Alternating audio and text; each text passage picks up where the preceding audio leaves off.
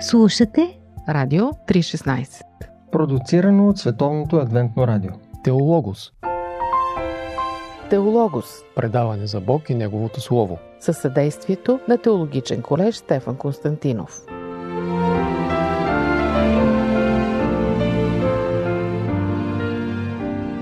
Здравейте, скъпи слушатели! Започва предаването Теологос и поредицата Книгата с книгите. Предното предаване разгледахме книгата Исус Навин или това е историята за установяването на еврейския народ в хананската земя. Какво се случва след това заселване в Ханан? Следващата историческа книга от Библията, наречена Съди, ще разберем нещо повече.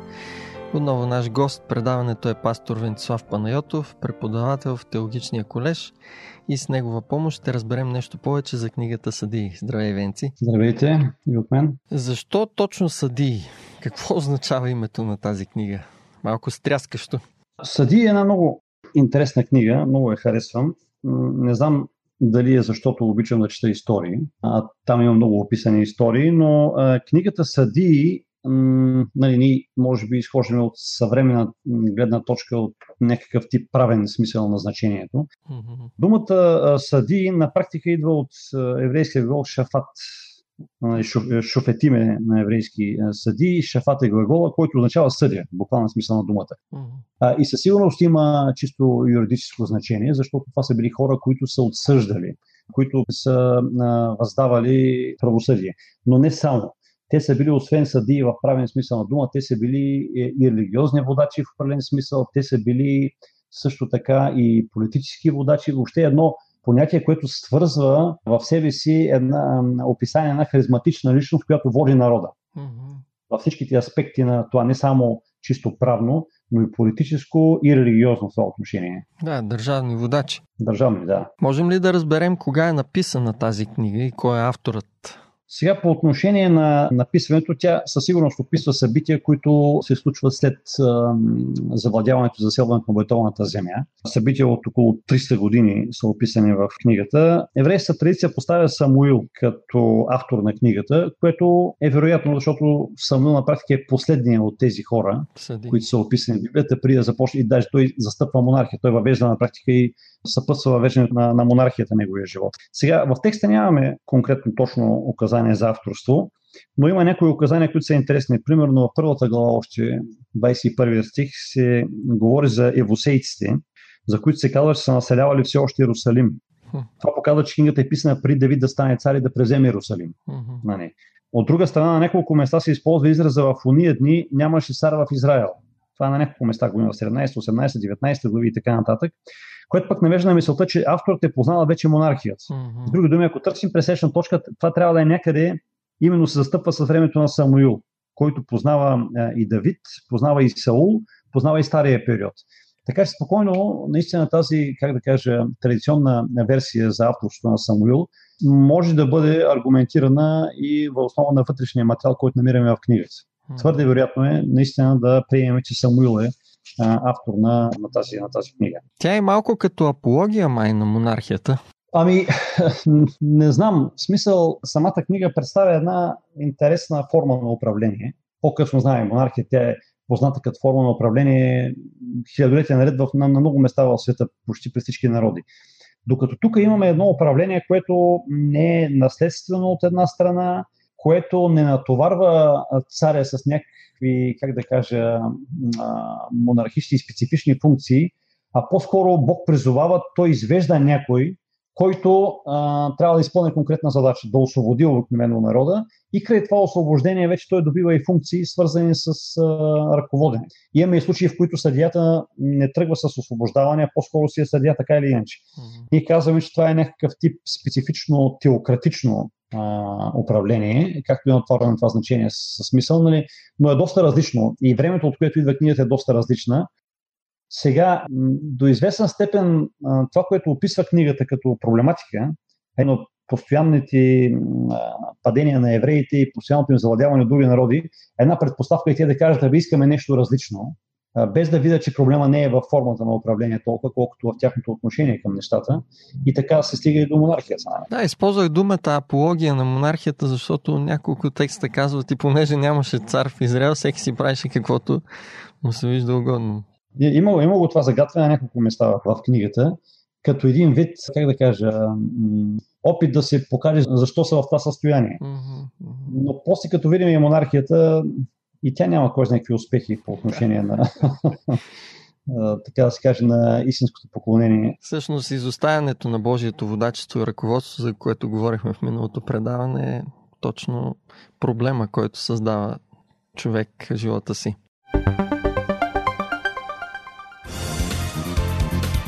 Какво да кажем за дискусии по Радио 316?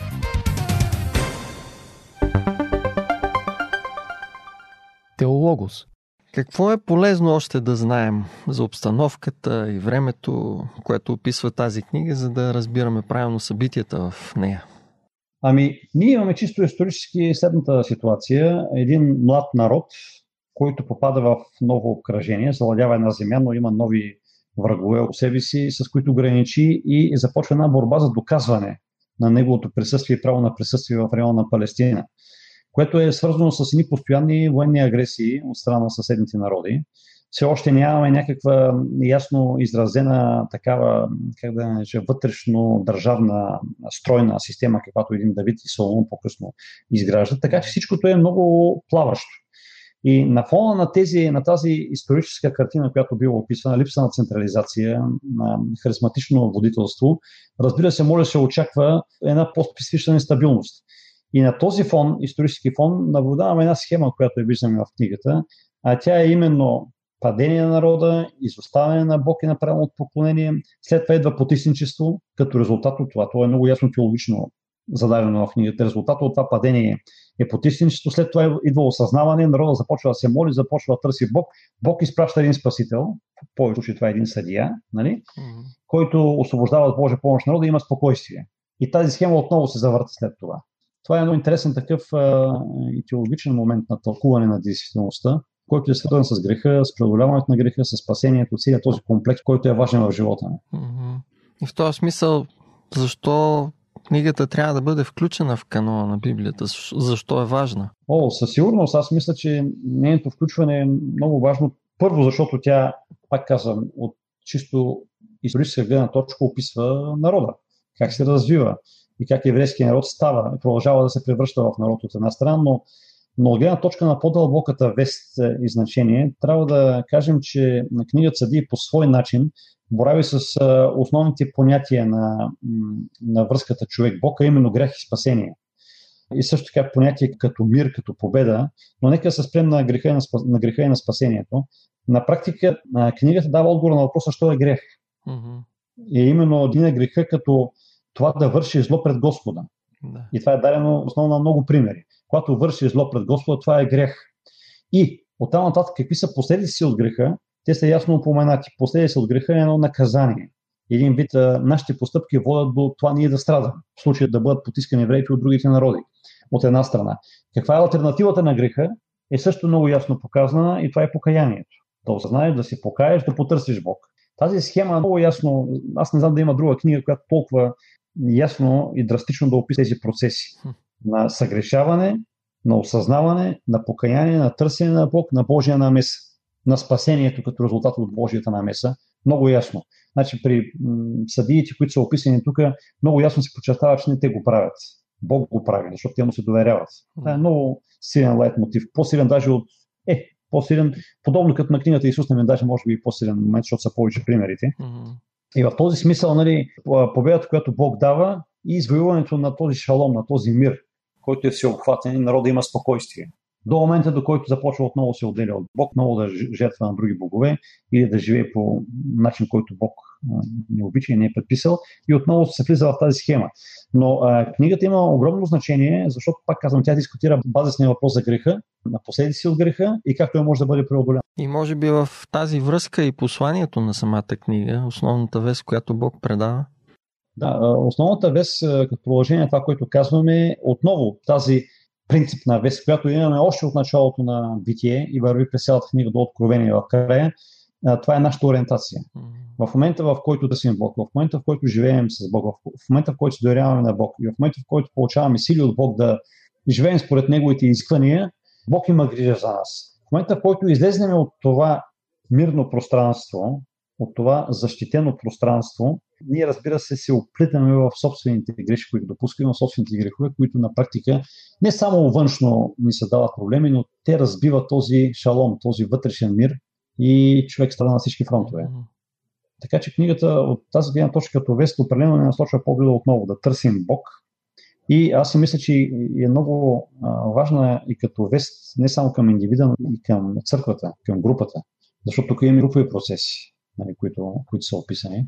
И групата, и в случая църквата в новозаветно време, може и трябва да търси Бог и тогава става чудеса. Mm-hmm. И то във времена, в които всяка чудесата са сложни да си ги представим как могат да се случат.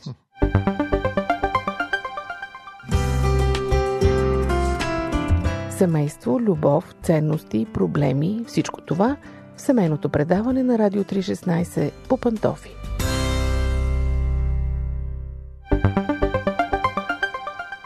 Теологос. А, понеже в книгата има много истории, коя ти е любимата от тях и защо? Сега ме хващаш много раздвоен. Много обичам тази книга. Може би ако трябва да изтъкна някоя от историите, за Гидеон ми е така една от любимите истории, защото тя е многопластова. Mm-hmm. Нали, от една страна намираме един човек, който е отчаян, млад човек, който е отчаян, който се бори за прехраната си, а, който се е обезрил и когато Бог го потърсва, му трябва доста време, иска и знаци и така нататък, за да може да повярва и да тръгне. Но виждаме чудото на вярата. Mm-hmm. Когато той се доверява, когато Бог му помага, тръгва и Бог му казва, абе ти доста хора събрал, обаче остави на мен.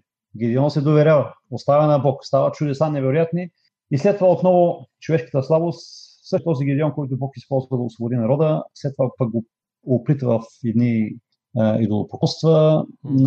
Интересна, интересна фигура е Гедион, която същава в себе си силата и слабостта. И аз си мисля, че от нея много може да се учим и лично за мен мога да кажа, че може би е любими образ в книгата, книгата Съди. За мнозина е Самсон, силния. Да, Самсон пък е друга една фигура много интересна. Скоро, между другото, в момента чета, започнах първо летописие, но наскоро минах и през Съди. И а, съм в а, ума все още образите. Самсон е, той е по такъв начин избран, още от преди неговото раждане, на това с невероятни дарби и въпреки това човешката слава се избива при него страшно силно. Нали? И въпреки това Бог го използва. Което пък ме обнадеждава и си казвам, бе, аз не съм по-добър от Самсон. И в крайна сметка, въпреки това, Бог може да ме използва и ми дава шансове и шансове в живота. Да, интересното ми при него е, че в крайна сметка той жертва живота си, бихме казали от една съвременна гледна точка, дори се самоубива, но Библията го поставя сред героите на вярата. Много интересен момент.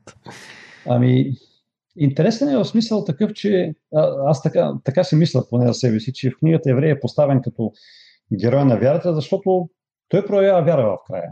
Mm-hmm. Все пак да се обърнеш към този Бог, който си отхвърлил с действията си и си видял последици от това отхвърляне, и все пак да имаш смелостта и силата и вярата да кажеш, бе, Господи, дай ми сили в края да. Абе, аз не мога да изчита глупости, които извърших, ама поне да, да помогна. Да, вяра е това. Mm-hmm. Безспорно. Добре, как в живота си можем да прилагаме това, което Бог ни предава чрез книгата Съди? Нещо практично. Ами, аз си мисля, че четейки тези истории, доста разнолики, някои от тях е странни към края на книгата, има и странни такива доклади, които от днешна гледна точка трудно ви се разбират, сега няма да влизам в детайли, но mm-hmm. книгата ни дава възможност да се идентифицираме с някои от образите, които са описани там, с някои от слабост, някои от силните страни и, и на практика да видим как хора у нас в едно съвсем друго обкръжение, но хора а, са действали. И отново да схванеме, че ние сме толкова слаби, че каквото и да правиме, то ще е обречено на временни успехи и общо погледнато на неуспех. Затова а, книгата ме насърчава да изучавам писанието, да изучавам Божията воля и да го моля да ми дава си да, да, да, да, да я прилагам в живота си. И, и все пак да знам, че даже и когато не успя да я приложа, пак има шанс за мен, когато се покая.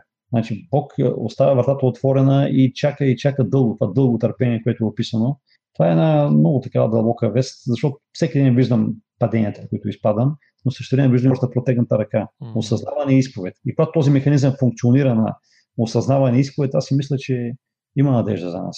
Да. Няма ли изповедта, всичко е само на думи.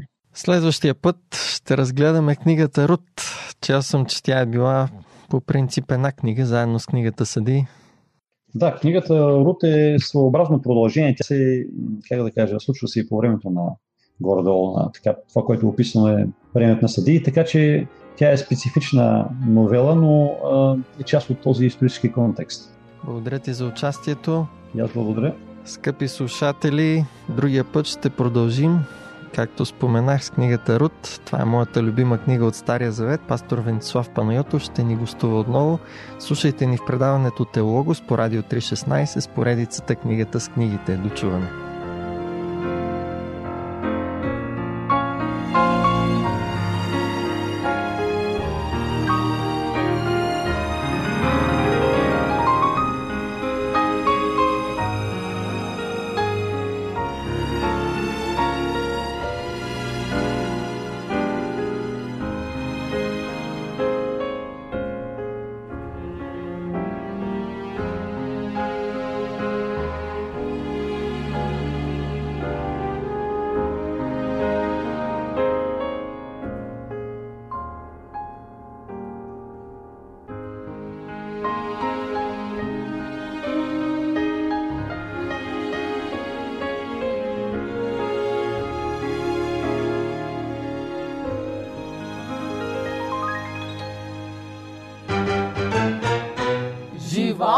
Джобен формат.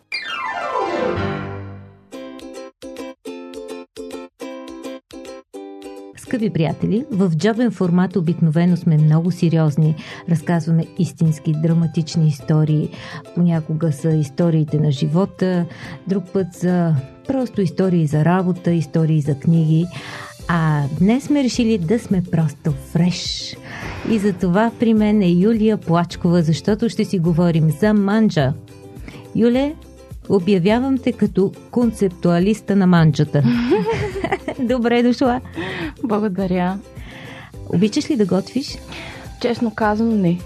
А, така. Затова ли направи група във Фейсбук? За да Груп... черпиш идеи? Групата във Фейсбук беше направена малко събирателна цел за нас като общност, защото така напоследък забелязах, че доста се разделяме Искаш ли да обединиш определена група? Ми, както знаем, храната, манджата винаги събира. Търсеше и... общност през тази платформа, така ли? Ами, Общността, да. която да се разбира. Абсолютно, да. И да седи на една маса. Да. Във фейса. Във фейса. Няма ли да загори манджата? Манджата загаря, но аз не знам. Сестри по манджа, мисля, че е много готино заглавие. Много ми хареса въведителната платформа. Добре дошли на всички в нашата малка апетитна групичка страхотно прилагателно. Създадохме я с идеята да бъде едно място, в което да споделяме снимки и рецепти от кухните ни, снимки на храна, доста популярно, да се обогатим взаимно с идеи, добре, и не на последно място да се сближим помежду си като вярващи жени. Майсторете на воля, хубав призив, Поздравления, много добър стил. Боб леща и всякакви чудати кюфтета. Обожавам кюфтета аз. Yes бъркочи и гурмета. В едно изречение ставаш за писател определено. А каквото ви е вкусно и ви харесва, също така, ако сте на режим или на диета, аз съм на диета, но без успех. Сигурно тук се припознаха половината ни слушатели. А, първо аз. Чувствайте се уютно и приятно да похапнем заедно. Вие слушате Радио 316. Продуцирано от Световното адвентно радио.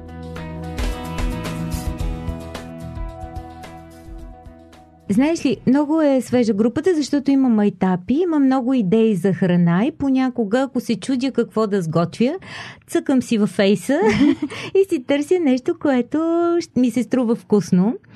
А, също така ми харесва. Да, харесва ми, че хората си споделят. Активни са. Очакваше ли в сестри по манджа такава активност? Честно казано, в началото не очаквах, даже когато пуснах групата и изведнъж заваляха ам, Снимки и рецепти? снимки и рецепти, да, и ам, да се присъединяват хората. Мгм. И не очаквах, наистина изобщо не очаквах, обаче така силно за един ден бяха над 100 и почнаха да растат. Хората се радваха, че има нещо, което наистина а, е по-различно от това да спорим върху... Върху важни теологични теми. Да. А, понякога излизат ли рецепти, които са ти интересни и много непознати, защото ти домакинстваш а, при положение, че имаш съпруг и три деца. Ясно ми е, че готвиш всеки ден. Всеки ден, да. Да, излизат ми интересни идеи. Ето, например, Диана Гошева беше споделила един крем от тиква. Я крем от тиква. Крем от тиква, да, тя го беше правила, ама честно казано не помня какво точно беше сложила, освен тиквата и орехите отгоре. Обаче изглеждаше супер вкусно. И... Добре презентирана Много храна. добре презентирана, да. Тя винаги успява в това. Колко е важна презентацията според теб сервирането на храната, освен нейния вкус? Или просто важно е да е вкусно в купата и всички яще. Нападайте. Ами, честно казано, много зависи от динамиката и ежедневието на семейството. Има семейства, които наистина техния живот е изключително динамичен. И едно от нещата, които ги събира основно, е точно това вечер. Да, вечерята. вечерята на масата. И, и е хубаво, ако и те го чувстват така. Мгм. Наистина да си подредят масата, да седнат, да се получи освен храненето нали, и общуването покрай това. Но има си хора с изключително добър апетит, Всичко за ядат. които нали, няма много значение как е поднесна храната, важно да е вкусно. А, в един момент групата си вървеше страхотно и се разшири с братя по корем. А, братя по корем Как дойде? изкочи именно заради това, защото братята се чувстваха дискриминирани в групата. И не си спомням, Борко Йорданов ли каза дума по този въпрос или беше Мишо Гърков. И след това просто казах, окей, променям го веднага. и Давам го глас за шефа. На момента. да, С леко подмазване, Да. шефа е бил пръв. да. Не Иначе всички- фактите не ги знам. Виждам, че и Обаче- братя готвят обаче. Да, имаме двама много активни членове, А някои с чувство за които хумор. много доб- са добри с презентацията, между другото. Наистина, днес видях а, единият от тях, който си беше сложил две чашки на очите, докато а, реже лук, т.е. такива пластмасови. И, и беше много забавно. Той е забавен момент. Мисля, че също помага за популярността на групата. Това съм го пропуснала, но да. Звучи Да, интересно, А да освен погледна. това имаше и трик, че някои с а, очила за ски си режат лука. И се замислих дали да не си купувам очила за ски. Има един май Да, по-елементарен метод. Някой скоро го. беше споделил в групата да натърка ножа с магданос или с лимон. Мгм. Е не от двете неща, Пробва преди да почне да реже. Не съм го пробвала. Е, какво го препоръчваш тогава? Питаш, не препоръчвам, за това отговарям. Иначе Бивате. Не падеш по гръб. в чопъра си го режа аз. М, намерила си леснините. Да. Знаеш, че аз оттам прихванах един трик как да панираш тиквички. Като за половин час ги оставяш на хартия, така че както са с брашното там и с каквато ти е панировката и по този начин олиото ти остава супер чисто и почти не попива в самата тиквичка, в резанчето. И оттам нататъка, именно от твоята група, ограмотих поне 20 човека, защото Еха. аз съм такава. аз съм медия. да. Супер, много се радвам, че има полза от групата и хората наистина извличат нещо за себе си. Освен, че е забавно Мгм. и освен, че е събирателно. По пантофи. Предаване за семейството на Радио 316. А в Англия къде живяхте всъщност вие В Бристол. в Бристол? Бристол. Къде е по-готино? Къде е Пловдив или? Бристол? Ами, двете са ми готини. Трябва да ги сменям. и тук, и там. Обичаш разнообразието. Обичам разнообразието. Мъжът ти какво мисли по тази тема? А, мъжа ми преди три дена каза, това Бристол, а, Пловдив да ни ти е магистралата София, Пловдив.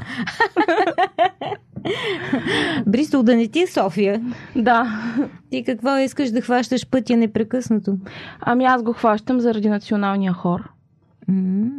Имаш и кауза. отскоро, да, в женски отдел участвам. И заради двете неща. И Алекс сега също така е тук. За малко Опитвам се време. да ти изброя децата, обаче от колко души е детската градина. Три. Да, а децата ти помагат ли в готвенето? Харесва ли им така да бъркат нещо, да месат тесто, някой обича, други да режат, да сервират? Да, малката много обича Ива да, като му види, че правя хляб, примерно, много обича да и тя да меси, да, меси. мачка. Малка питчица прави Малка сигурно. питица, обаче обикновено аз гледам да свърша бързо в кухнята, нямам особено търпение и много ни им давам мегдан за помощ, което трябва да се коригира сигурно по някое време. Но ще взето откъсвам едно малко парченце и давам, нали, тя решава какво да си прави с него. А пък голямата проявява някакъв голям интерес напоследък към готвенето. А, имаше рожден ден миналия месец и сама решила да си направи торта. Съответно да я занесе в училище. Аз даже бях поснала в групата. А, колко яко. Тортата изглеждаше много добре. Не е имала абсолютно никаква помощ от мен или пък от баща си. И беше получила доста похвали в училище. Цялата я били изяли. И защо и, и на вкус, и на вид. Наследила се е таланта ти. доста, да, сполучливо. И сега, примерно, аз съм тук, те са там. И, и много често тя прави храната за, за нея и за сестра си. Подозирам, че не всички те познават, така че аз съм тук, те са там, нищо не говори на някой от да, нали слушателите. казахме, че са в Бристол, пък да, в момента аз съм в Пловдив.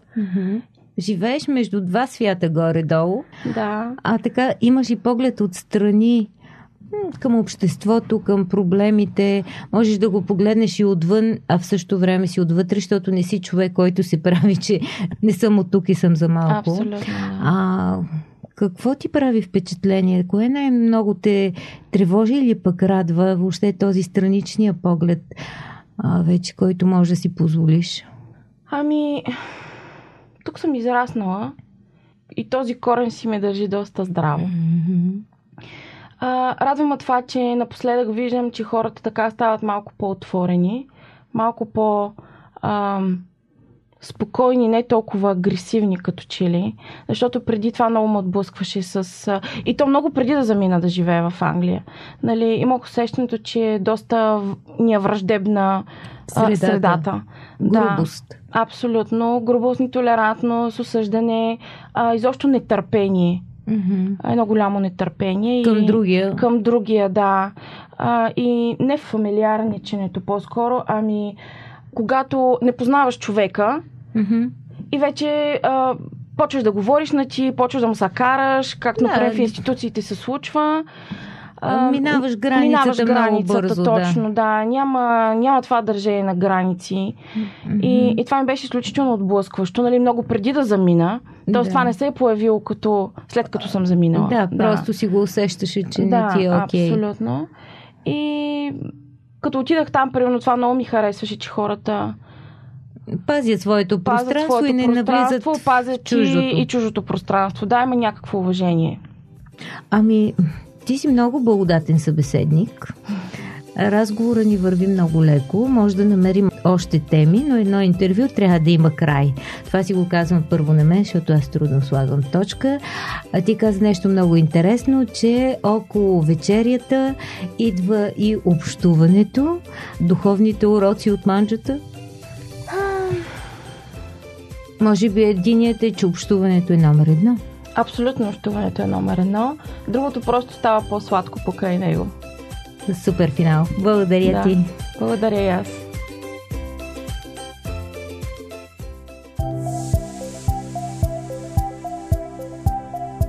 Радио 316. Продуцирано от Световното адвентно радио. Сайт 3-16.bg